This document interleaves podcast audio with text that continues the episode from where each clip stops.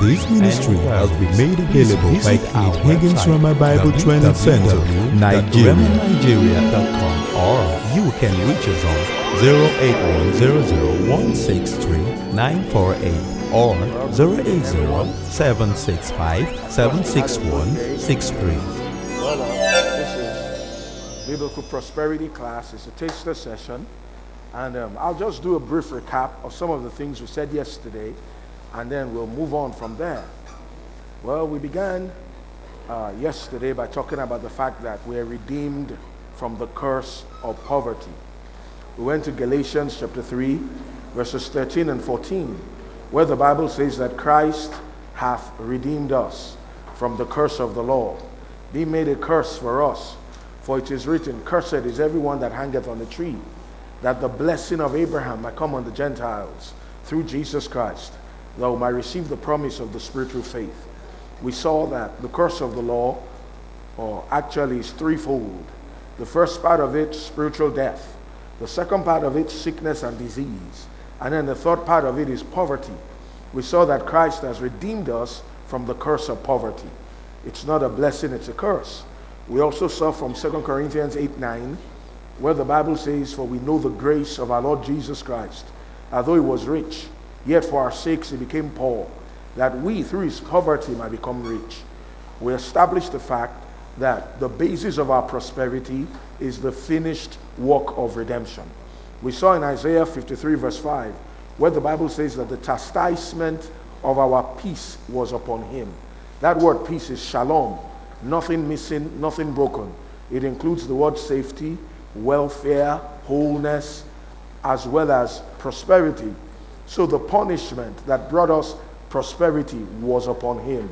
So through Jesus' sacrifice on the cross, he took away our sin nature and gave us his righteousness. He took away our sicknesses and gave us his healing. He took away our curse and gave us his blessing. He took away our poverty and gave us his prosperity as well. So it's God's will that we prosper. And we emphasize that faith begins where the will of God is known. Then we went ahead to look at qualifications for prosperity, qualifications for walking in prosperity. We said number one, we need to put first things first. We need to esteem earthly things lightly. We saw from Hebrews 11, from verse 24 through to 26, where the Bible says, by faith, Moses, when he was come to years, refused to be called, called the son of Pharaoh's daughter, choosing rather to suffer affliction with the people of God than to enjoy the pleasures of sin for a season, esteeming the reproach of Christ greater riches than the treasures in Egypt, for he had respect unto the recompense of the reward. So we are to put earthly things, esteem earthly things lightly. We're to put God and his word first. That's the first thing we said. Then we said, secondly, we need to be willing and obedient. We need to be willing and obedient. Obedient to God's word that is revealed to us. Obedient to God's plans and purposes for our individual lives. And then not only are we to obey God, we're to obey God willingly. And then we said, number three, we need to get our thinking straightened out. We need to renew our minds concerning God's word about prosperity. As long as we think that money is evil, we're not going to have it. As long as we think, you know, that um, prosperity, you know, don't mind those prosperity preachers. Those are the people that have bastardized the gospel. You know, is it true that some people have merchandised the anointing? Yes, it is. Is it true that some people have pushed some truths to an extreme? Yes, it is. But you know, we don't throw the baby away with the dirty bath water. Because there's one eh, ditch on this side doesn't mean we should get to the ditch on the other side. God certainly doesn't want us materialistic. The love of money is still the root of all evil. Covetousness is still idolatry. But believe me, God wants us rich. God wants our needs met. There's nothing godly in not being able to eat three square meals a day, not because you are fasting, but because you don't have the money. There's nothing godly in not being able to pay your rent and then you are thrown out of the house. There's nothing godly in not being able to pay your children's school fees. There's nothing godly in not being able to be adequately clothed. Nothing godly about that. So you see, poverty is not good. Poverty is not a blessing. Prosperity is a blessing. Yeah, is it the only subject in the Bible? Certainly not. Should we push it to an extreme? No, we shouldn't. But we should preach a balanced message. and which will include prosperity.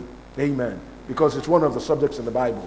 He wants our needs met. Yes, he wants us to live a holy life. Yes, he wants us to know how to pray, how to do evangelism. He knows us, uh, us to, uh, wants us to know how to believe God, how to uh, uh, present our bodies a living sacrifice, renew our minds. But this is also a part of it. So if we're preaching the Bible, we should also preach this because it's in the Bible. And we don't have to be apologetic about prosperity either. Amen. We don't have to, you know, there's a way you can get so careful that you are too careful. Amen. Look, it's in the Bible. Amen. And He wants our needs met. So, after talking about qualifications of walking in prosperity, we looked at our authority in the area of finances. Our authority in the area of finances. And we saw from Genesis 1, as well as um, uh, uh, Psalm 8, verses 4 to 5, how originally Adam was the God of this world. He was in charge, he ruled, he reigned, he called the shots.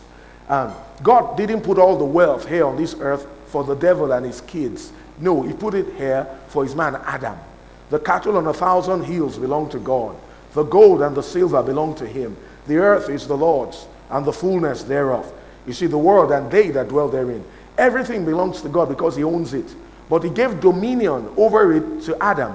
Adam committed high treason, disobeyed God, bowed the knee to God's arch enemy, who's his own arch enemy, listened to the enemy, and then he forfeited his dominion, and Satan became the God of this world. But we saw that that was just the first Adam. There was and is a second Adam who happens to be the last Adam. And we saw that through the work of redemption, Jesus defeated the devil. Jesus brought him to naught. Jesus stripped Satan of the authority that Adam had given him. We saw that there's an intelligence. You see, if you talk about prosperity and it's just about work hard, do this, do that, yeah, there, we should be diligent. The Bible says the hand of diligent will bear rule. Yeah, get something to do, find something, put your hands on something. The Bible teaches that. But listen, there's an intelligent being who knows that you are a Christian and who knows that if money comes into your hands, the chances are that it will get into church.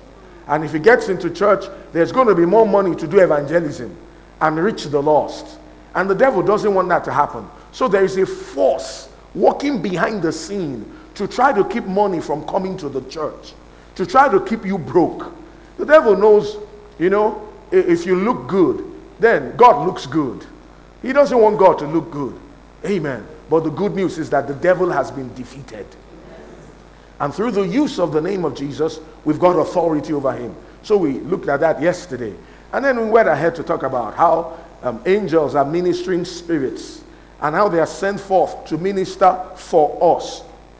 Not merely just to us, but they are sent to minister for us. And now they are waiting on us. Praise God. And how they hearken to the voice of God's word. And we certainly should give voice to God's word. And when we do, those words spoken in faith get those angels to do what they uh, want to do for us, what they are assigned to do for us. Praise God. And one of such things is in this area of provision.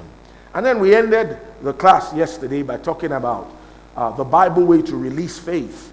We saw from Mark 11 23 that faith is released with words through the mouth and the fact that we can have what we say. We said this that if you talk about the lack of finances, it'll stop the money from coming in. If you keep talking about lack, you're going to have an abundance of it.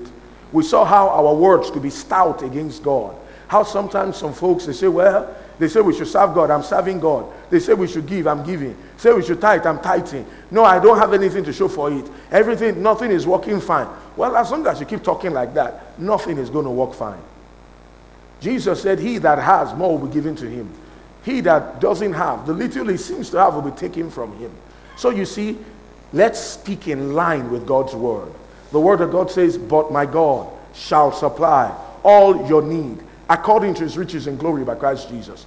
The word of God teaches us that faith calls the things that be not as though they were. So you can talk abundance in the face of seeming lack. Just like you had to talk healing and health, even if you feel sick in your body. You had to call the money in. Amen. You had to call the money in. We had to keep speaking in line with what the word of God says. Yes, we ought to give, but don't let it stop at just giving. Speak God's word I give, and so it's given to me. Good measure, pressed down, shaken together, running over, men given in my bosom. I sow bountifully, therefore I reap bountifully. See, that's how we're to talk. And how what we say is very important uh, to our financial prosperity. You see, your faith could be strong in the area of living a holy life, but your faith is weak where healing is concerned and weak where prosperity is concerned. And then you live a holy life, but you could be broke uh, and you could be sick. Your faith could be strong where healing is concerned, but it's not fed where prosperity is concerned. And you may be healthy, but, you're broke. And your faith could be strong where prosperity is concerned and weak where living a holy life is concerned. You know, God wants us to feed our faith on the entire counsel of His Word, and that includes prosperity. Praise God. Let me tell one story that kind of fits in into uh, our last lesson yesterday. Camp meeting 1979. Well, camp meeting, Kenneth Hagin Ministries camp meeting is starting next week, this coming Sunday actually. It'll run through to Friday.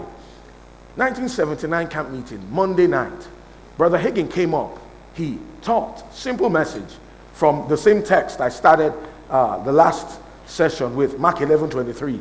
You know, and he talked about the fact that you can have what you say. And then towards the end of his teaching, he said, What if so, that someone told him, What if I was to say I'm going to get 10 million oil wells? He said, Well, that's over on left field. God didn't promise you 10 million oil wells.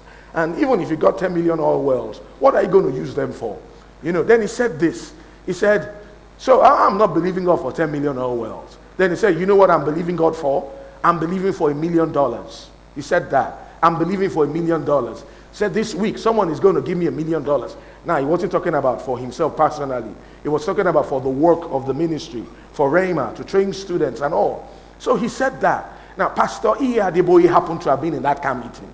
He said he was there. He heard the, the man when he said that, that someone is going to give him, before that week is out, a million dollars. And all the money is going to be used for the ministry. He heard that. Well, Thursday night, as Rhema tradition is, is Rhema Day. So, special offering was taken for Rhema. And there was a man who said in that meeting that he was going to double the offering. Yeah, that whatever everybody gives, whatever the total of the offering comes to, he will personally. I listened to that message. That message where Brother Hagin said it. I listened to it. I used to have that tape. I still have that message. I have it in MP3 format now. But I had the tape, you know. And um, that Thursday night, the man said, I hope you give a million dollars. Said, because if you do, I'll double it. Whatever you give, I'll double it. The offering that night came to 999,000, very close to a million dollars. And that man gave a million dollars. Pastor Adeboye said that thing made an indelible impression on him. He said he saw it. He was there. He heard when the man said that. He didn't put any pressures on anybody. He didn't whine anybody. He didn't use um, uh, high pressure tactics or any of that stuff. But he saw it coming. You see, faith in God's word works.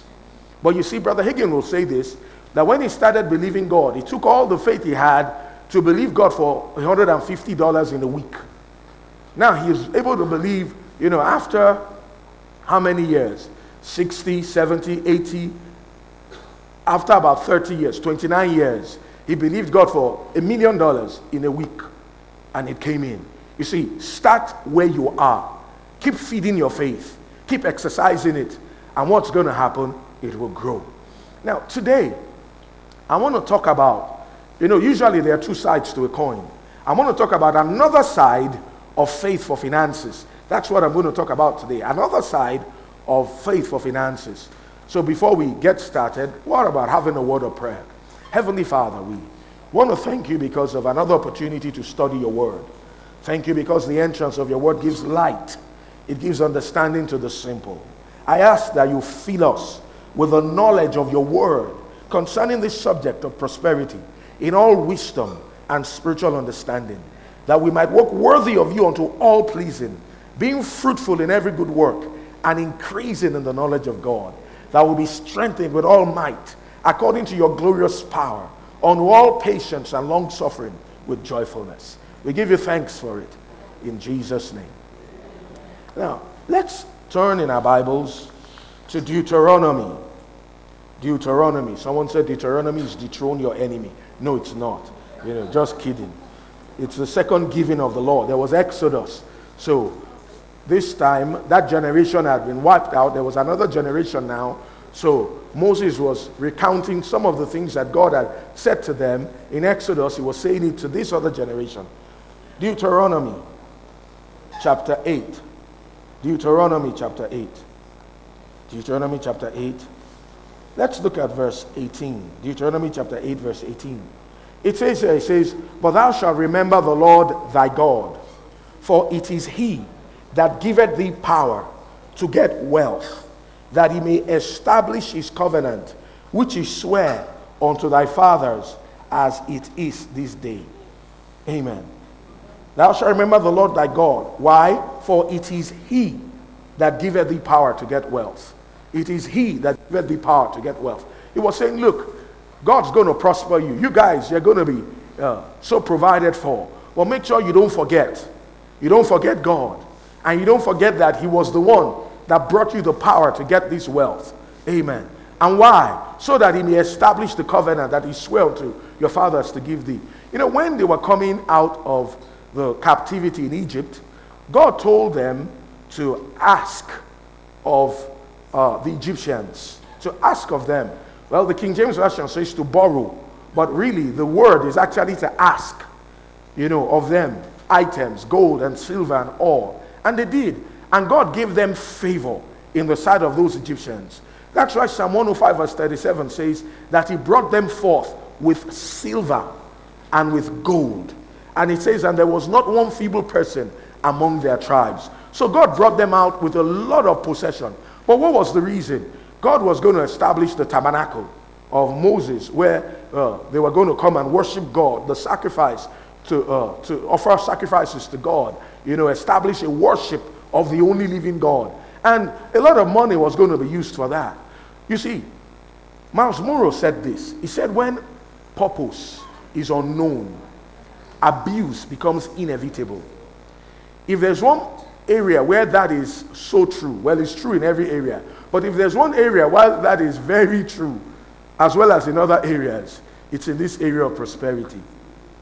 If the purpose of us prospering becomes lost, then there's going to be abuse. You see, why does God want us rich? Is it so that I can oppress my neighbor? You know, all those guys that made fun of me, all those guys that called me names, I will show them, say, I don't hammer. You know, someone, I saw one prayer, one, one person said, the person said, like they said, God, make my enemy live long so that they may see your goodness in my life.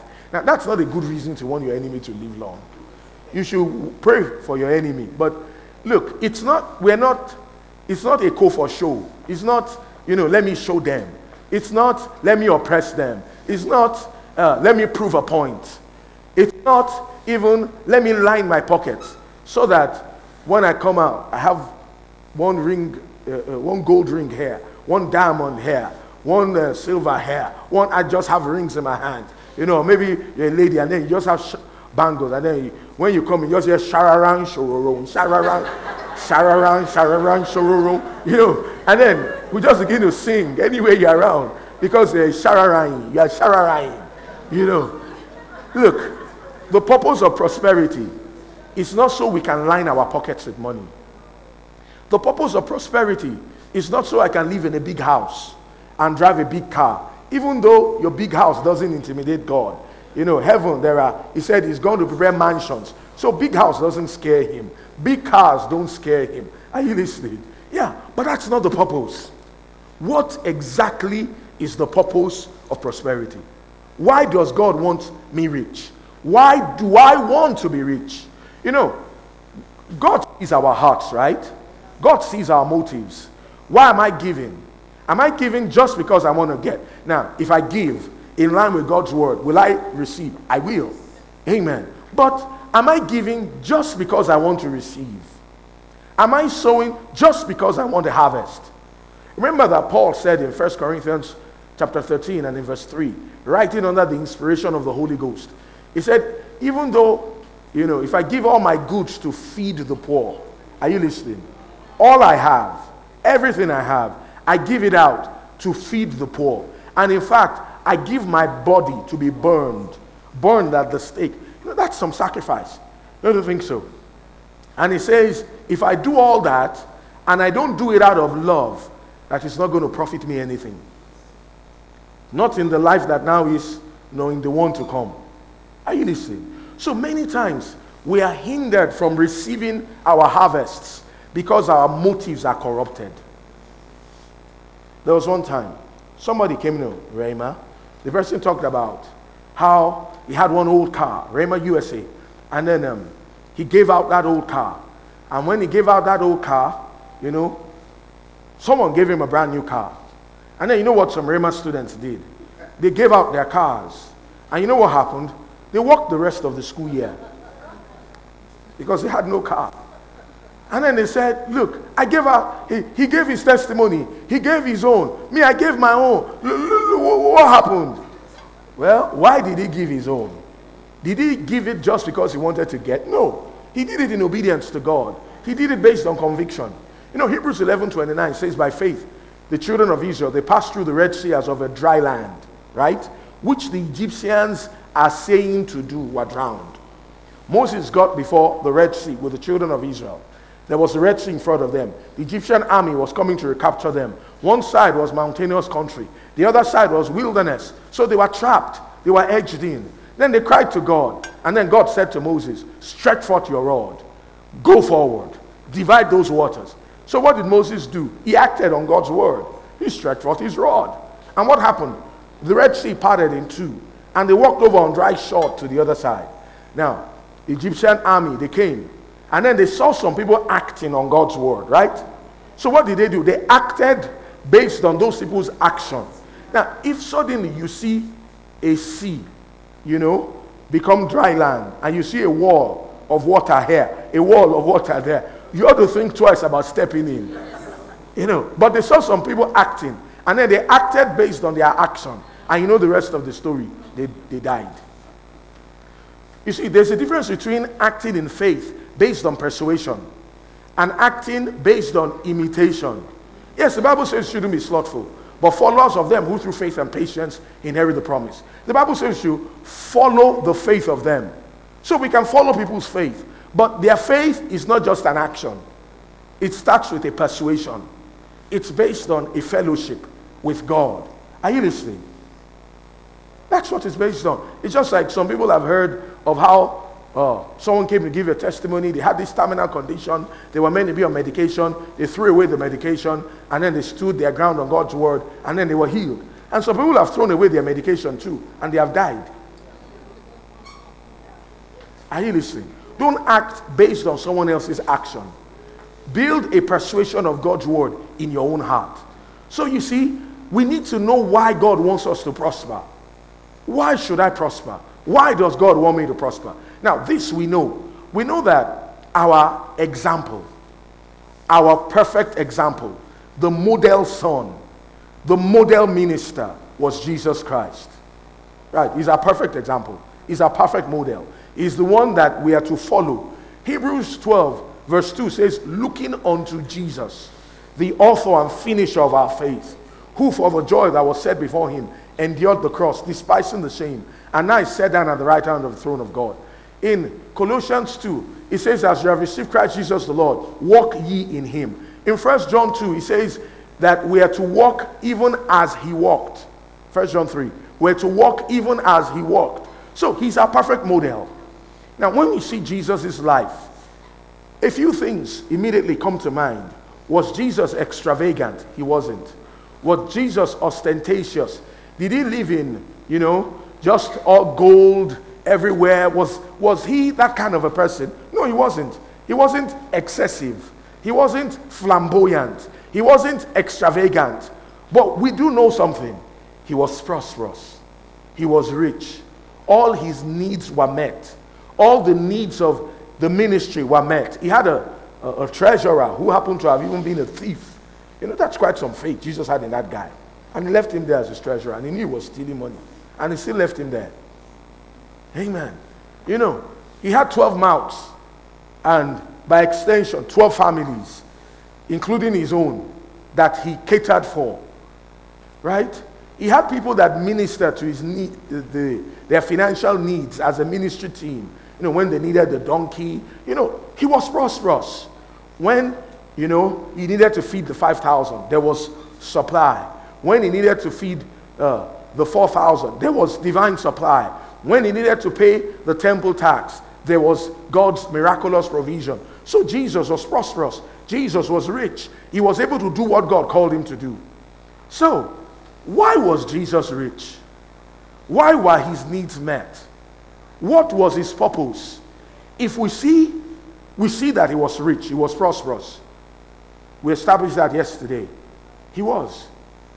Now, if we know why he was rich, then we can determine why we should want to be rich and why God will want us to be rich. So, why was Jesus rich? What was Jesus' purpose? If we make his purpose our purpose, then we'll be provided for like he was provided for. Turn with me to John's Gospel. I know you probably can quote it, but it won't hurt reading it. John chapter 3. John chapter 3. And in verse 16 and 17, it says, For God so loved the world that he gave his only begotten Son, that whosoever believeth in him shall not perish, but have everlasting life. 17 says, For God sent not his Son into the world to condemn the world, but that the world through him might be saved. John 10 10 says, The thief cometh not, but for to steal, and to kill, and to destroy.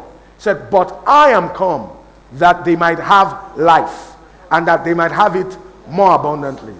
1 John 3 8. Whosoever committed sin is of the devil, for the devil sinned from the beginning. For this purpose the Son of God was made manifest that he might destroy the works of the devil.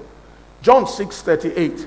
I came not to do my own will, but the will of him that sent me. So, Jesus came, his purpose was to destroy the works of the devil. His purpose was to make redemption available to mankind. His purpose was so that we might receive the life of God and have our spirits recreated. And because that was his purpose. You see, it was said of him in Acts 10:38 how God anointed Jesus of Nazareth with the Holy Ghost and with power, who went about doing good and healing all that were oppressed of the devil, for God was with him. In Matthew chapter 4, verse 23, the Bible says he went about all Galilee, teaching in their synagogues, preaching the gospel of the kingdom, healing all manner of sickness and all manner of disease among the people. Matthew 9:35 says he went about all their cities and villages, teaching in their synagogues, preaching the gospel of the kingdom, healing every sickness and every disease among the people. So you see, that was his life's assignment. That was his life's assignment. And because he was pursuing his purpose, there was provision for him to pursue that purpose. You see, we all have an assignment that we're on this earth to fulfill. But you see, all those assignments culminate around one thing. And what's that one thing? World evangelization. That's it. That's the bottom line. That's the bottom. All of it is centered around one thing how the lost can be reached. How the lost can be reached. How the work of God can be pursued. See, that should be our purpose for prosperity. Of course, by the time water passes through a pipe, the pipe gets wet too. Don't you think so? So, as God is, what God can get through you to someone else for the gospel, He may not be able to get to you. Do you understand what I mean? Of course, as He's getting it through you and it passes through your hands, you're also impacted. But you see, we must get to the place where we want to prosper for the right reasons. We want to get to, the, we, we must get to the place where we see God's, we see God's view of this thing. You see, money, prosperity is not an end. Should never be seen, that, seen as an end. Rather, it's a means to an end. What's money? Money is a tool. It's a tool. That's how God sees money. It's a tool.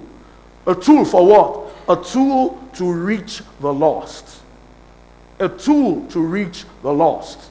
So that must be topmost in our hearts. That must be central in our perspective. That must be how we see things. This thing is about getting the gospel out, it's about reaching the lost. You know, the Bible says in James chapter 5, verse 7, that the husbandman waiteth for the precious fruit of the earth, and he has long patience for it until he receives the early and the latter rain. The Bible now says, Be patient, therefore, establish your hearts, for the coming of the Lord draweth nigh. So, why hasn't Jesus come? Why has he not come? Why?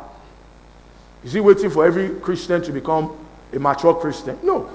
The day Jesus comes, there will still be some people that just got saved. So there will always be baby Christians in the body. Yes, I know the body of Christ in general is to come to mature manhood, and that will happen. But you see, why hasn't Jesus come? Is he waiting for every church to have the right church government? Is that why he hasn't come? Every church won't have the right church government. I can guarantee you. You know. Why hasn't Jesus come? Why? There's only one reason he hasn't come. For the gospel to go to the ends of the earth. You see, in Revelation chapter 5, verses 9 and 10, the Bible says that God has redeemed from himself out of every tribe, every kindred, every nation, every tongue, every people group. So we know that there's going to be representation from every people group in heaven. So if there are some people groups that haven't heard the gospel, Jesus is not coming yet. We are keeping him, we're delaying him, we're delaying his coming. So you see, that's how we are to see prosperity. It's for the purpose of getting the gospel out, it's for the purpose of God's work. Brother Hagin talked about one time he was on the healing line ministering to one man. The man had some trouble with his hand. He said the Lord led him to ask the man, Why do you want to be healed? The man said, So that I can continue playing tennis. Now, of course, God wants you to play tennis if you like tennis. It doesn't hurt God that you play tennis. But uh, what about having a more noble reason for want to, wanting to be healed? You know, the man didn't get healed. You see my point? Okay, I want to be rich. Why do you want to be rich? Well, so that the things that I suffered, if you know the things that I suffered, the things that I suffered, and that's some people's motivation. The things that I suffered, what they showed me, that uncle, hey, he must take. I must show them. I must show them. I must oppress them. Those are not very noble reasons to want to be prosperous. And you know, you know you can't fool God. You know you can you can fool me. You can fool somebody else. But we can't fool God. He knows our hearts. He can read us like a book. Amen. So sometimes we need to adjust some of these things in our own hearts. Our priorities, our perspectives, our motives you know, you can do the right thing for the wrong reason. And God sees your motive. And instead of getting a merit for it, you get a demerit. Instead of being rewarded for it, you get rebuked from Him. Amen. So the purpose of prosperity is for the purpose, it's for the reason, it's so that the world can hear the gospel. It's world evangelization. That we must see it like that. We must see it like that.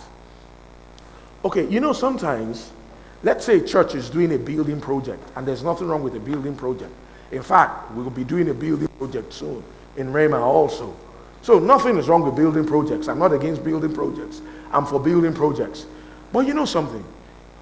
You can do the building project and your motivation could be, yeah, I want to have the finest building in the whole place. I want to have the finest church in the nation. I want to have the finest this. I want to have the finest that. You see, we are not competitors, right? We're co laborers. If we're not careful, we still get back into that motivation thing.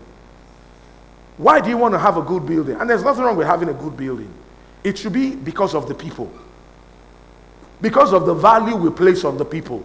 We want the people to have a decent place where they can worship God. So it's about the people. You know, you can use people to build your ministry. And everything is about your name being projected, about your ego being projected, about your influence being expanded, you know, about your call being pro- pronounced all over the place. What about rather using your ministry to help the people? Not using the people to promote your ministry, but using your ministry to promote the people and to build the people. You know, sometimes if we're not careful, and we can slip into some of these things without even realizing it, if we're not careful, we use people and we love things. We are to love people and to use things. You see, God is about people. God is about people. God loves people. You know how God sees the unbelievers, full Fulani herdsmen inclusive, those kidnappers inclusive, those Boko Haram people inclusive. He calls them the precious fruit of the earth. Some of us see them as the scumbags that you should kill and get out of the way. Now, of course, if people persist in criminal activity, the law should take its toll, isn't it? No doubt. But what I'm saying is this we are to see these people, see the unbelievers the way God sees them. A soul is a solo. Oh. Amen. And God loves them like He loves me, like He loves you. He loves the world. God so loved the world. Is it possible for somebody to love God and not love people? It's not. You can't. The way you show your love to God, the way I know my love for God is how I treat people. Praise God. So, what's the purpose of prosperity? World evangelization. No, Romans 10 13 says, Whosoever shall call on the name of the Lord shall be saved. Then 14 goes on to say, How shall they call on him in whom they have not believed? How shall they believe in him of whom they are not heard? How shall they hear without a preacher? Then it says, How shall they preach except they be sent? Now, of course, people can be sent. There, there are different senses of people being sent. People need to be sent under the power of God's Spirit. People need to be sent who know the Word of God and know what to go and do when they get there. But also, let me tell you something. It takes money for people to be sent. It takes money. Okay, this is Rhema Bible Training Center. We're training people, right? The fees that the people pay is just about a third of the actual running cost. So the balance has to come from somewhere. It takes money for the gospel to, to go out. It does. It does. And that's how we must see it. And if we see things like that, if we make reaching the lost our big priority, and we, you know, do you know that there's enough money in the church for the gospel to go around the world over 15 times? That money is already in the church. That money is already in the church. When we understand that the purpose is world evangelization, you think again before getting some extra luxury. Now, God doesn't mind you having luxuries. God doesn't mind you looking good. But when we have our priorities right, and when we understand that the reason God wants us to have these resources is so that the work of God can can proceed. You see, the unit of the universal church is actually the local church. The local church should be strong about reaching its community. Should be strong. Acts 1 8 says, But ye shall receive power after that the Holy Ghost has come upon you. And ye shall be witnesses unto me, both in Jerusalem and in Judea, in Samaria, and unto the uttermost parts of the earth. So God wants us to reach our Jerusalem, your immediate neighborhood your Judea, well, a wider uh, locality that you're, than you're in. Amen. Your Samaria, yeah, those folks that are different, that are not necessarily our kind. And then the uttermost parts of the earth. See, God's plan. What is God doing in these last days? I'll tell you. He's building strong local churches. He's building strong local churches and he's teaching them to flow in the supernatural. See, God is strong about the local church. God is very strong about the local church. And he's building strong local churches. And these local churches should have at the center of their mission to reach the lost. To reach the lost. It should be something we are strong about. Reaching the unreached, getting the gospel out. Believers come, they can get fed. Ministry gifts were given for what purpose? For the perfecting of the saints, for the work of the ministry, for the edifying of the body of Christ. Yes, those are three things. But we will also see like this ministry gifts were given for the perfecting of the saints, so that the saints can do the work of the ministry, and as a result, the body of Christ can get edified. Ephesians 4 11 to 13. So that's how we must see it. It's about world evangelization. Once we have that settled and we have that clear and we're, we're clear minded about that, then our motives will stay pure. You see, this is the thing about, about um, covetousness or about materialism. One thing I can tell you ahead of time is that things can never make you happy. You see, Hebrews 13:5, the Bible says, Let your conversation be without covetousness, and be content with such things as ye have. For he had said, I will never leave thee nor forsake thee. Verse 6 now says, So that we may boldly say, The Lord is my helper, and I will not fear what man shall do unto me. Notice that the Bible says we should let our conversation, our conduct, our lifestyles be without covetousness. The trap of covetousness is you know, if I had another car, I'd be happy. Then when you have that car, you know, 2019 model, then you see another car. Then you say, wow. You know, it's because it's a red car I have. If I had a blue one, I'll be happy. Then you get the blue one. Then you see another one that's black. Say, if only I had the black. And then you get the black. And then after you get the black, you say, okay, if only I had a helicopter. Then you get the helicopter. You say, okay, no, no, no, no, no. The reason I'm not yet happy is that I don't have a jet. Then you get the jet. Then after you get the jet, oh no, my jet is not big enough. If only I had a bigger jet. Then you have the bigger jet. Then after you have the bigger jet, oh no, I'm not yet happy. If only I had a rocket and I could just, you know, be the first one. I just go to the moon. I just go and drop a flag there and say Jesus is Lord. And there's nothing wrong with saying Jesus is Lord on the moon. But you see, that's the trap of covetousness. No matter what you have, you know, you will never be satisfied. But when you remember, the purpose of prosperity is world evangelization. The reason God is bringing money into my hands or wants to bring money into my hands is for the gospel. Yeah, it makes God look good when I look good too. The Bible says He gives us richly all things to enjoy, right? So God doesn't mind me enjoying stuff, He doesn't mind me enjoying it. But when my motivation becomes me enjoying it. And I forget about how God wants to be able to pass it through me so that his work can be done. Then a problem can begin to set in. Let's look at First Timothy. First Timothy chapter 6. This thing about the purpose of prosperity is vital. Is vital. First Timothy chapter 6. I'll start from verse 5. It says, Perverse disputings of men of corrupt minds and destitute of the truth, supposing that gain is godliness. From such withdraw thyself. You know, sometimes, if we're not careful, we preach like the seal of God's approval is that you are prosperous. That the sign, the confirmation, you know, we can take Deuteronomy 8:18. God gives us power to get wealth, to establish his covenant. And sometimes we could say one of the nuances of that word establishes confirm his covenant. So we say that wealth is proof of the covenant.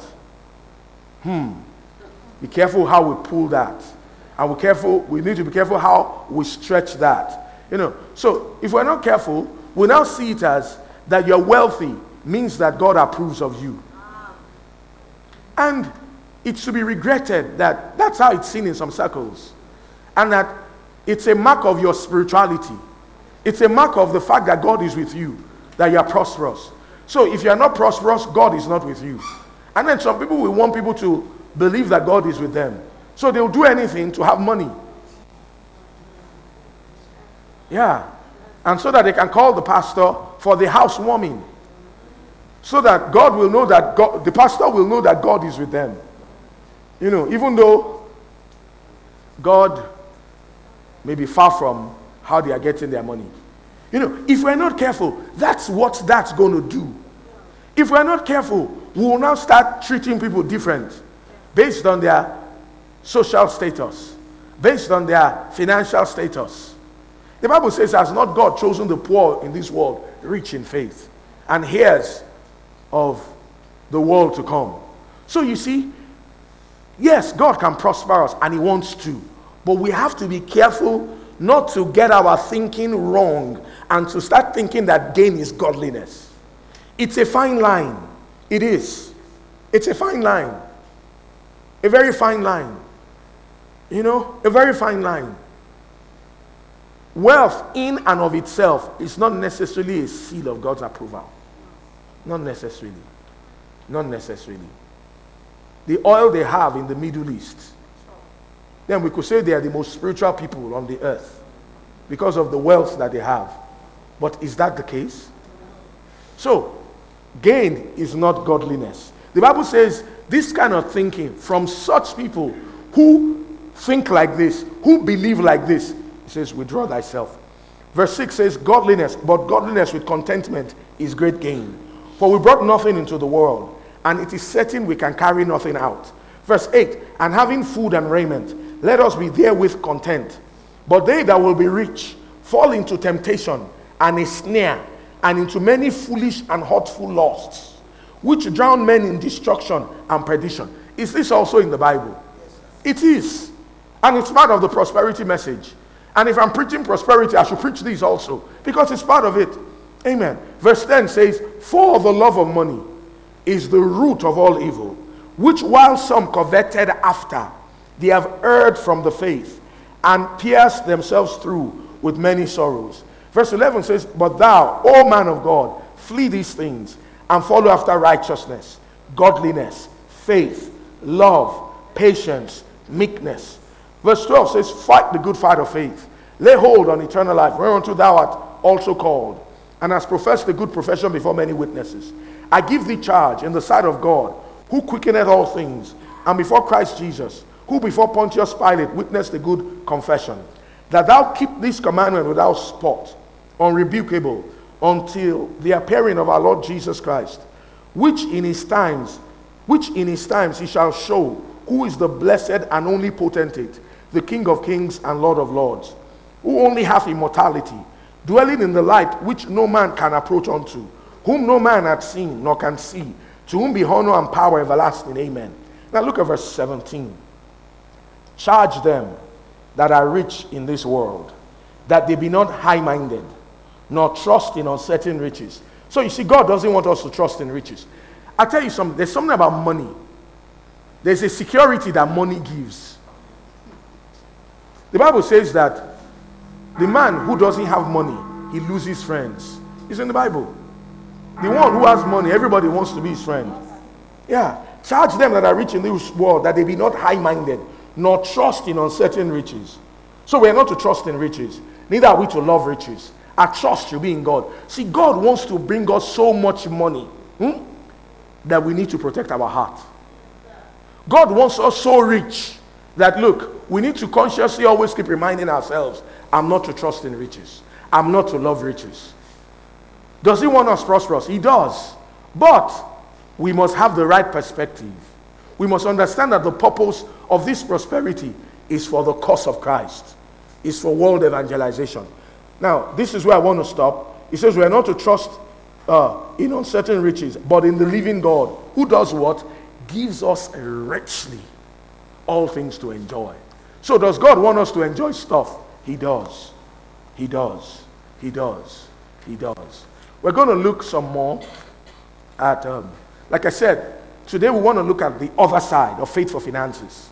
And we're going to talk some, quite some, about giving about tithing, about offerings, about some of those areas. We're going to examine it in light of God's word, and we'll see what God's word ha- has to say about it.